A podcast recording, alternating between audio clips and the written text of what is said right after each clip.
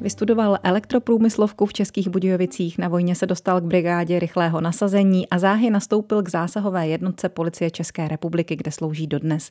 Od roku dva tisíce čtrnáct vede tým jihočeských policejních vyjednávačů. Jiří Kolban, náš dnešní host. Vítejte, dobrý den. Dobrý den vám i vašim posluchačům.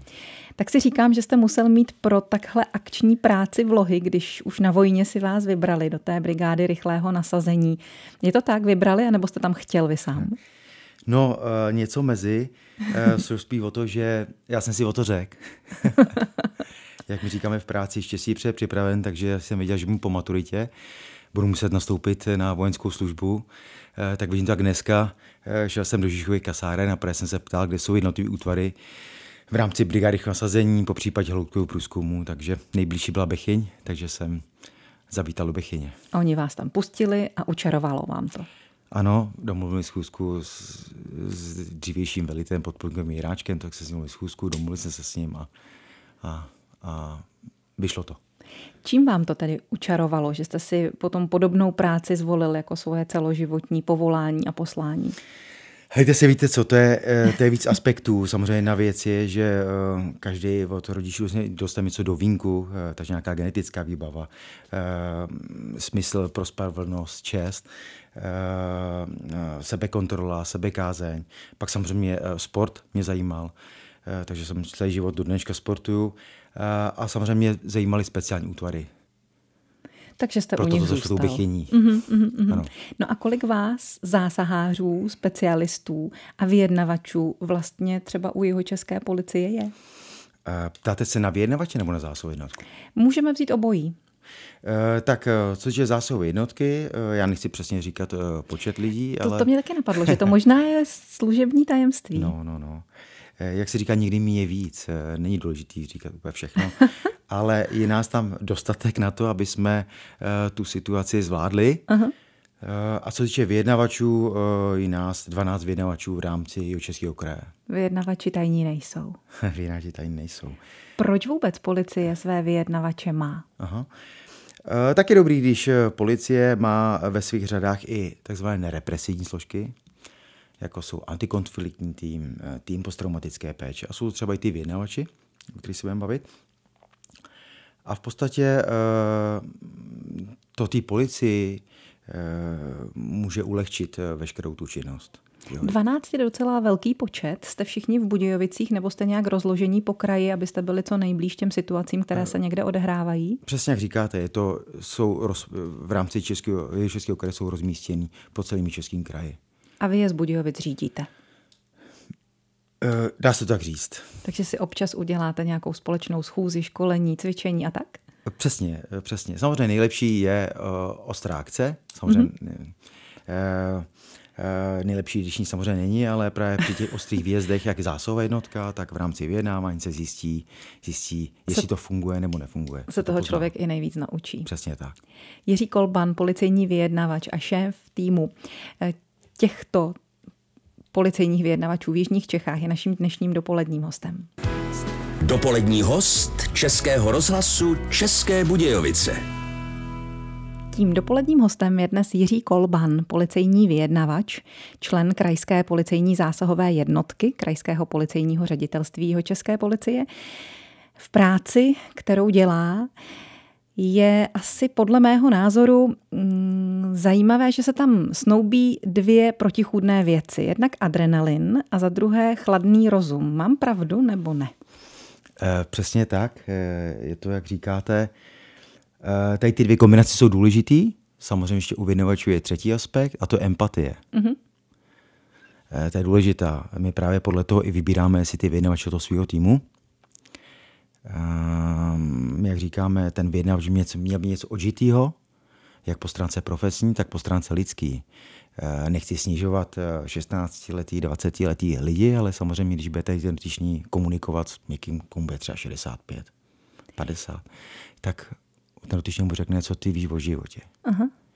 Takže i vy jste si na toho vyjednavače počkal. Nejdřív jste byl v zásahové jednotce. Tam jsem dodnes. Tam jste dodnes, ano, mm-hmm. Přesně tak.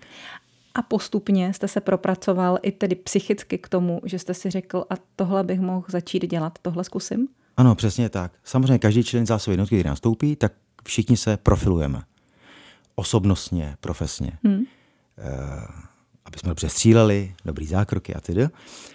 A potom samozřejmě v rámci zásluhy jednotky tam jsou různé specializace a jedna z těch specializací jsou vyjednavači. To znamená přesně, jak říkáte, já jednou jsem si řekl vyjednávání, to je takový šálek kávy, to by se mi líbilo, myslím si, že bych to mohl být dobrý a bylo mi to umožněno, za to jsem rád veden. A co dalšího k tomu člověk potřebuje, kromě té empatie, je to asi i pohotovost, to, abyste dokázal tu situaci řešit rychle, že? Určitě, určitě. Já jsem si myslel, že vyjednavač je ten, čl- ten člověk, který hodně povídá. Je výřečný, samozřejmě, ale i u vyjednavačů je někdy míně víc. Vy banou pak musíte naslouchat tomu druhému. Mm-hmm. Když budeme tady povídat a já jenom budu povídat, tak nebudu znát vaše potřeby, vaše otázky. Takže je důležitá ta vedle té empatie, tak je hodně naslouchání. E, důležitá je kreativita toho vyjednavače. Ten vyjednavač musí být rozhodný. E, musí vzít na sebe i určité riziko. A samozřejmě důležitý je empatická, aby byl empatický, týmový, ale alfa omega všeho musí, musí být empatický, musí být citlivý, musí dobře vyhodnotit tu situaci. Ano. A potom taky asi i nějaká vaše psychická odolnost, jak jsem tady o tom mluvila na počátku. Musíte prostě něco umět vydržet. Určitě. Snést ty situace nejsou jednoduché. Přesně. Jak říkáte sám, je potřeba se rozhodnout, rozhodnout se správně, nést odpovědnost mm. za to rozhodnutí, které možná nakonec třeba se může ukázat, že nevedlo k úspěšnému konci. Měříte nějak svoji úspěšnost, úspěšnost své práce? Dá se to? Nedá se, to se nedá změřit. To se nedá změřit. To, to není jako, když běžíte šedesátku nebo stovku a zapnete hmm. stopky, to ne. Samozřejmě je důležitý, je jedna věc je pocit, mít dobrý pocit z toho. Ano. A druhá věc je, aby jsme se všichni vrátili ve zdravě v pořádku na základnu. Ano. V rámci zásoby jednotky, v rámci vyjednavačů, aby ten dotyčný, s kterým se komunikuje, aby o toho svého činu zanechal. Jaké činy to tedy nejčastěji bývají? Z osmdesát pět procent to jsou, jak my říkáme, D U S, demonstrování úmyslu sebevraždy. Ty nejčastější, k čemu my vyjíždíme. Samozřejmě těch může být spoustu, že jo? To nejenom v, v domě, v baráku, že s tím člověkem mluvíte přes dveře a tak, ale třeba na skále, na mostě. Takže ne vždycky je to úplně komfortní místo, jako třeba tady u vás dneska si povídám, kde je teplo, nefouká. Tak. Ještě, ještě, ještě jednou, pardon, bych chtěl říct ještě jednu věc, jak byste říkala, možná, že byste u nás mohla také pracovat. Všechny ty aspekty, kreativita, empatie a tedy se kloubí s jednou věcí a to je jako umět se rychle a hlavně správně se rozhodnout. A to se prostě pojí s celou naší práci, jak, jak s práci na zásluhové jednotce, tak s činností jednotlivých vyjednavačů. Rychle a správně se rozhodnou. Já nevím, jestli bych u vás mohla pracovat. Já jsem někdy dost nerozhodný, váhavý střelec. Nevypadáte. A na druhou stranu empatická jsem, ale možná by mi bylo těch lidí až příliš líto. Možná bych se snažila až moc vžít do jejich situace. Možná bych se jim snažila jenom rozmluvit, aby to teď nekončili, ale třeba to není vždycky to správné řešení rozmlouvat to těm lidem. Co funguje? Je to u každého jiné? Je, nebo je na to nějaká, hmm. nějaká cesta, která zafunguje vždycky? Cesta je naslouchat. Být otevřený. Jak jsem říkal, empatický. Aby člověk projevil zájem o to dotyčného. A já to přirovnám k papiňáku tím, že to člověka vyslechnete, on povídá, on vám řekne, co ho trápí a tím, tím ty emoce, rozhořčení, naštvanost opadnou. A ta situace se vyřeší. A když se vyřeší v pozitivním slova smyslu, rozmluvíte to tomu člověku, dopadne to dobře, tak to je ta chvíle, kdy se vracíte s tím dobrým pocitem. Přesně tak, přesně tak, je to, jak říkáte. Říká náš dnešní dopolední host Jiří Kolban. Bruce Springsteen nám zpíval o hladovém srdci a my pokračujeme v pořadu Dopolední host Českého rozhlasu České Budějovice s bakalářem Jiřím Kolbanem, policejním vyjednavačem. Dál se budu ptát na vaši práci, protože je velmi zajímavá. Prozradil byste nám nějaké psychologické fígle nebo aspekty té práce, jak to funguje, jak s kým komunikujete, podle toho třeba v jaké on je situaci nebo jakou cítíte, že má povahu a tak dál. Na každého možná platí něco trochu jiného. Přesně tak, každý člověk je jiný. Uh, už jenom to, jinak se komunikuje v úzokách, vyjednává s ženou, jinak s mužem, uh, takže věk je, pohlaví je velký rozdíl. Uh, samozřejmě věk hraje velkou roli, uh, pak samozřejmě i vzdělání toho týždňu velkou roli hraje. A, a jak jsem říkal, nejvíc, na co jsme nasazovaní, jsou ty demonstrované úmyslné vraždy, tak s tím dotyční se bavíte na stejné úrovni. I v podstatě i pod ním, uh, abyste mu porozuměli. Ale samozřejmě pak vyjednavači jsou nasazovány i na jiné situace, jako jsou třeba barikádové situace, zadržení rukojmích. A tam s tím dotyčným, uh, tam ta empatie už taková není. Tam, tam prostě musíte spíš být tedy nad ním, přesně tak, aby přesně k vám tak. získal nějaký přesně respekt. Tak, přesně tak, jo. Uh, vedle toho, že ten vyjednavač zjišťuje vlastně, co ten dotyčný chce, Aha. čeho chce dosáhnout, čeho chce získat, tak samozřejmě ten vyjednavač musí v některých momentech uh, mluvit i direktivně. A je strašně důležitý i změna zabarvení intonace toho hlasu je důležitá. A možná někdy i ticho. I někdy i ticho. Já jsem třeba záměrně někdy udělal to, že jsem mluvil a tu větu jsem nedokončil. A ten dotyčnej ho to, jak já říkám, nastartovalo, přeměním k zamýšlení. Spozorní. Spozorní. A vlastně se sám diví, vlastně, proč ten, proč ten protižek, ta protistrana přestal mluvit. Jak se rozhodujete třeba o tom, jestli mu vyhovět v těch jeho požadavcích, ustoupit a zachránit rukojmí, nebo předpokládat, že to pomůže k záchraně rukojmí, a nebo naopak jít třeba do akce? O té věci nerozhodujeme my, o té věci rozhoduje e, velitel zásahové jednotky, po případě například krajský ředitel. Mm-hmm. Prostě člověk, který tu akci řídí. My jsme prostředníci e, v tom vyjednávání nebo v řešení té situace. E, my dáváme doporučení, jestli má smysl ještě vyjednávat, nebo je lepší prostě, e, aby byl třeba proveden zákrok. E, kdy se nevyjednává, je v případě, kdy se začnou likvidovat rukojmí. Šáhne se jim na život, na zdraví. Tam vyjednávání nemá smysl. Ano. Tam už prostě je potřeba jenom ten tvrdý zásah. Přesně tak. Jinak. Jakých zajímavých zásahů jste se třeba tady v jižních Čechách účastnil, aniž byste asi byl úplně adresný, nebo nevím, do jaké míry je možné mluvit o těch situacích, které už se odehrály? E, tak jižní Čechy oproti jiným krajům jsou klidný. Hmm. E, nevím, čím to je, tady hodně zelení, hodně rybníků. E, jak říkám, je to dobře, že takhle to je. Ale za tu dobu, co jsem na zásahové jednotce, vlastně dvacet sedm let, u vyjednavačů jsem nějakých čtrnáct let, tak něco člověk zažil. Jeden ze zajímavých případů bylo zadržení rukojmích na náměstí, náměstí, na náměstí Přemysla Otakara druhého. Možná i vaši posluchači ten, nebudu říkat příběh, ale, ale ten případ pamatují. Ten případ znají, děkuji. Uh, to bylo zajímavé, s tím se zase každý jeden člověk nesetkává. Uh, vyřešilo se to, vyřešilo se to, uh, uh, paní jsme zajistili, uh, přežila, nic se nestalo. Tak to byl takový zajímavý případ a pak samozřejmě uh, jeden z mých prvních případů, co jsme vyjednávání, to si budu pamatovat asi do smrti, bylo, že jedna paní nebyla vůbec jižního českého kraje, byla to z republiky, přijela a chtěla na, žák, na Žižkovském mostě spáchat sebevraždu. To byl můj takový, bych řekl, jako nejzajímavější případ v tom, že byl jsem hozený jak do vody a teď jsem nauč se prostě plavat. Tak, tak to byl zajímavý případ. Zaplať pánbůh, podařilo se to. Nauč se plavat takhle vysoko nad vodou. To bylo trochu paradoxní, ale dopadlo to dobře. Dopadlo to dobře. Jak jste říkal, ta praxe je nejlepší škola. Přesto, co se dá na to naučit dopředu? V čem spočívá váš trénink, ta vaše erudice? Uh, tak rád bych řekl, že vyjednávání zastřešuje útvar rychlého nasazení.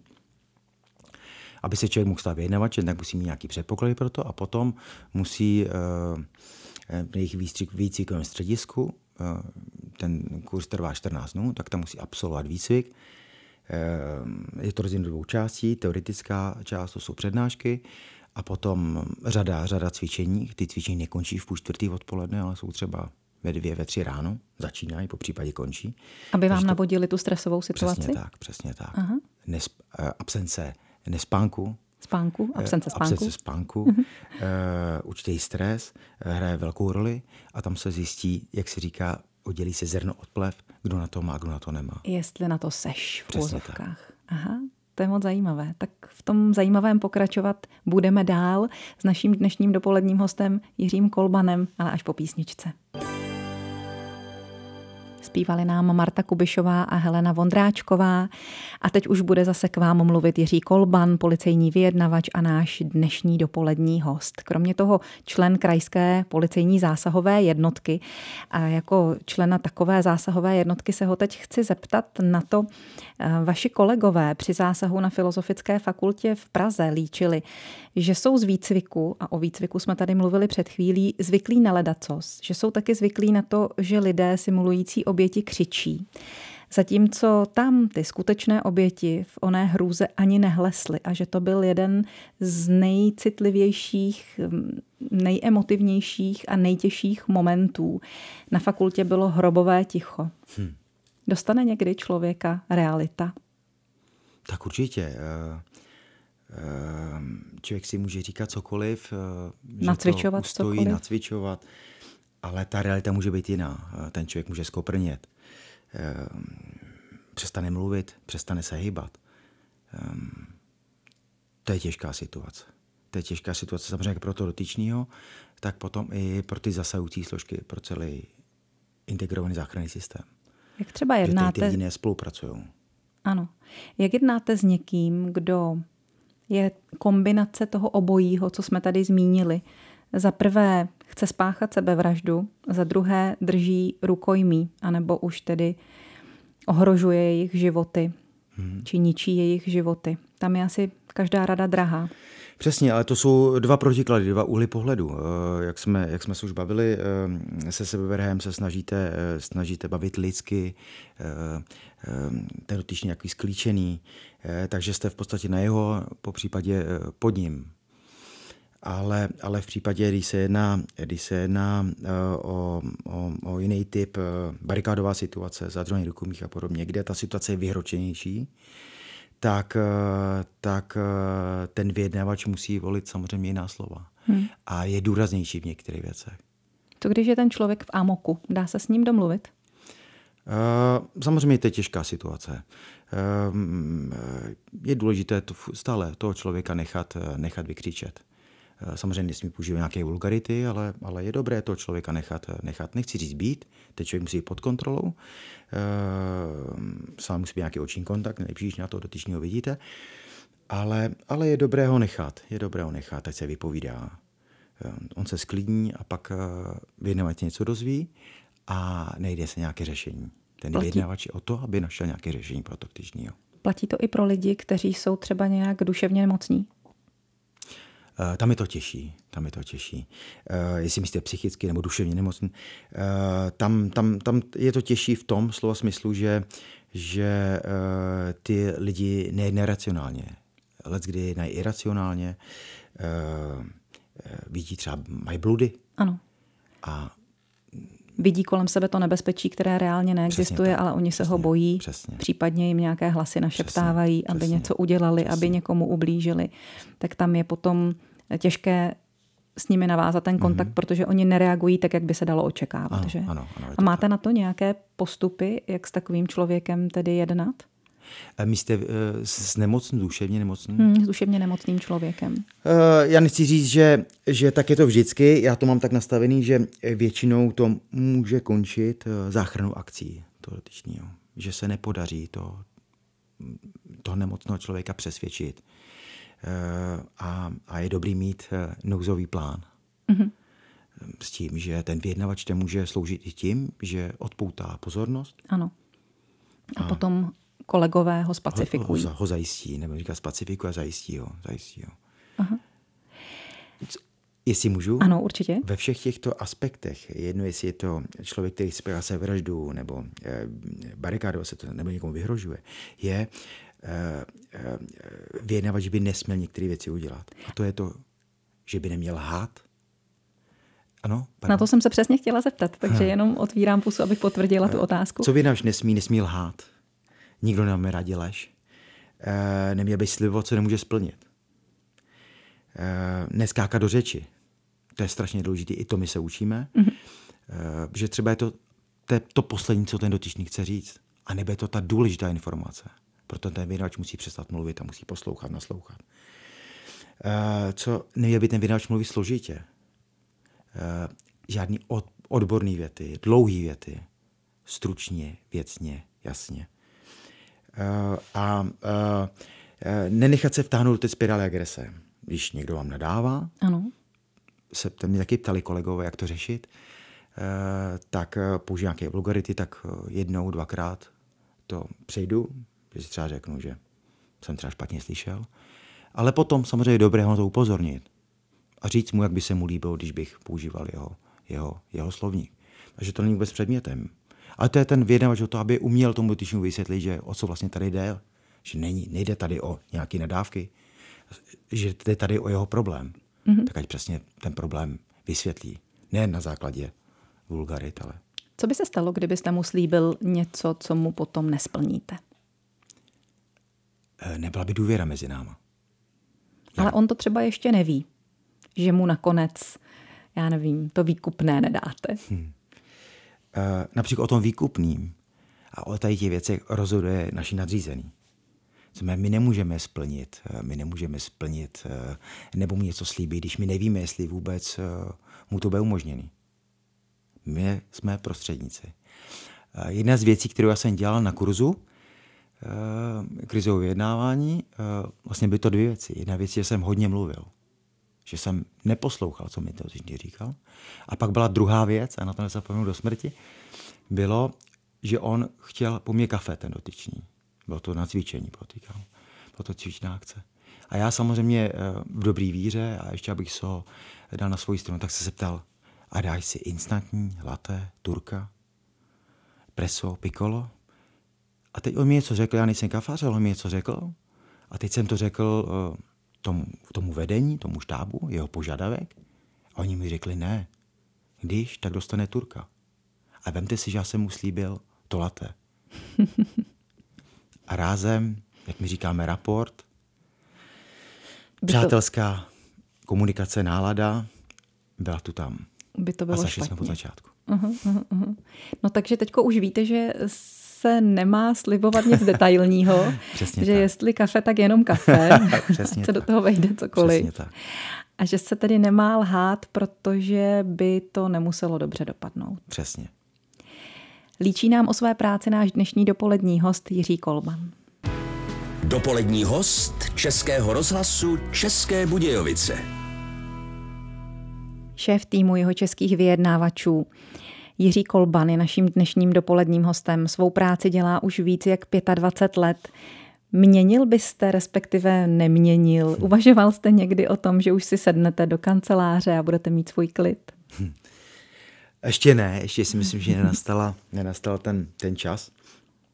Uh, pořád vás to baví? Pořád mě to baví, jak jsem vám říkal.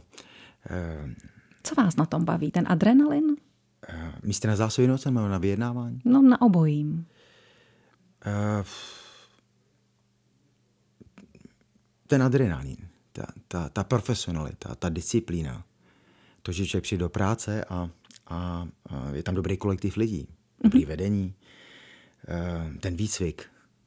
A samozřejmě, když pak je zatím dobře odvedená práce, tak to je, jak říkáme, značka ideál. To je odměna. To je odměna. Když to dobře dopadne. A ještě samozřejmě další věc, že řada těch věcí, to už jedno asi, s, co je to vyjednávání, tak i z, z té práce na té zásobě, tak řadu věcí si člověk může vzít i p, pro svůj osobní život. Pro civil, jak my říkáme. A to mě zajímá. Co si z toho můžeme třeba odnést i my do obyčejného života? Například člověk zjistí, jak je ten život relativní. Jo. Že dneska jste a zítra být nemusíte.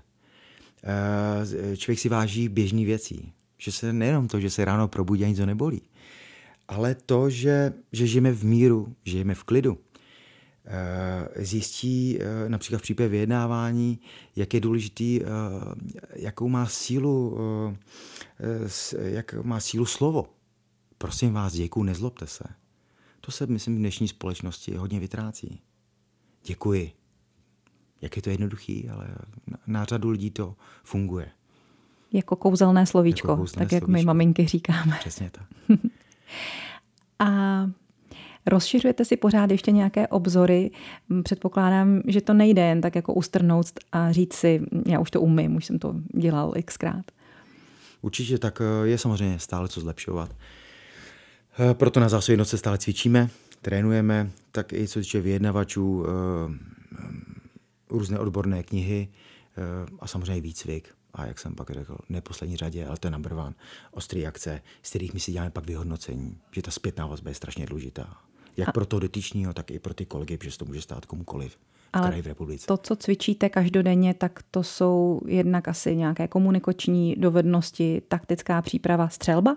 Určitě, určitě, určitě. Taktický to, přístup k objektu, střelba. Přípětě vyjednavačů je rozeznávat, jestli ten dotyčný je nemocný, duševně nemocný, se se bavili, mm-hmm. nebo v případě se dostal do nějaké tíživé situace. A teď jaký způsob to s tím řešit? Náš pořad se nachýlil ke konci, my už jsme před chvílí tak hezky ho uzavřeli tou, tou láskou nebo vzájemnou úctou, tím pěkným chováním se jednoho k druhému. Tak pojďme ještě po druhé udělat nějakou tečku za povídáním s Jiřím Kolbanem, policejním vyjednavačem a členem krajské policejní zásahové jednotky. Co byste si třeba přál do těch následujících let své profese i svého osobního života? Tak bych přál sobě a samozřejmě všem, aby jsme byli zdraví, aby se všem dařilo, aby jsme nemuseli řešit věci, to, co se stalo třeba v Praze na Filozofické, na filozofické fakultě, a, a aby jsme si byli bližší, empatičtější k sobě. Jak jste říkal, no, z toho jednání mezi lidmi se často vytrácí obyčejná slušnost. Někdy mě překvapuje, kolik zloby vůči sobě mají třeba i úplně cizí lidé. Dosud se nepotkali, ale mají potřebu si někde na ulici vyřídit nějaké své mindráky, nějakou svoji potřebu ponížit toho druhého. Máte k tomu nějakou odpověď, kde se tohle v lidech bere, ta, ta nespokojenost, zloba, to, to, co teď žijeme? Tak to by bylo na další pořad. To asi ano. Za mě, když vypíchnu dvě důležité věci, tak je to, že ta, ta doba je strašně úspěchaná, hektická. Mm-hmm. A byť jsem u vás tady v rozhlase, ale další vliv na to mají média, sociální sítě. To je, to je mor dnešní společnosti a návod, jak pro dobré, ale bohužel i pro špatné věci. Často je to návod k nenávisti. Přesně tak. Tak si přejme tu lásku a ať je ten následující rok, rok, který máme na samém počátku, rok dva tisíce dvacet čtyři, prostě lepší. Mějte se moc hezky a děkujeme za návštěvu Českého rozhlasu České Budějovice. Já děkuju vám za pozvání, mějte se hezky a ať se daří všem. Naschledanou.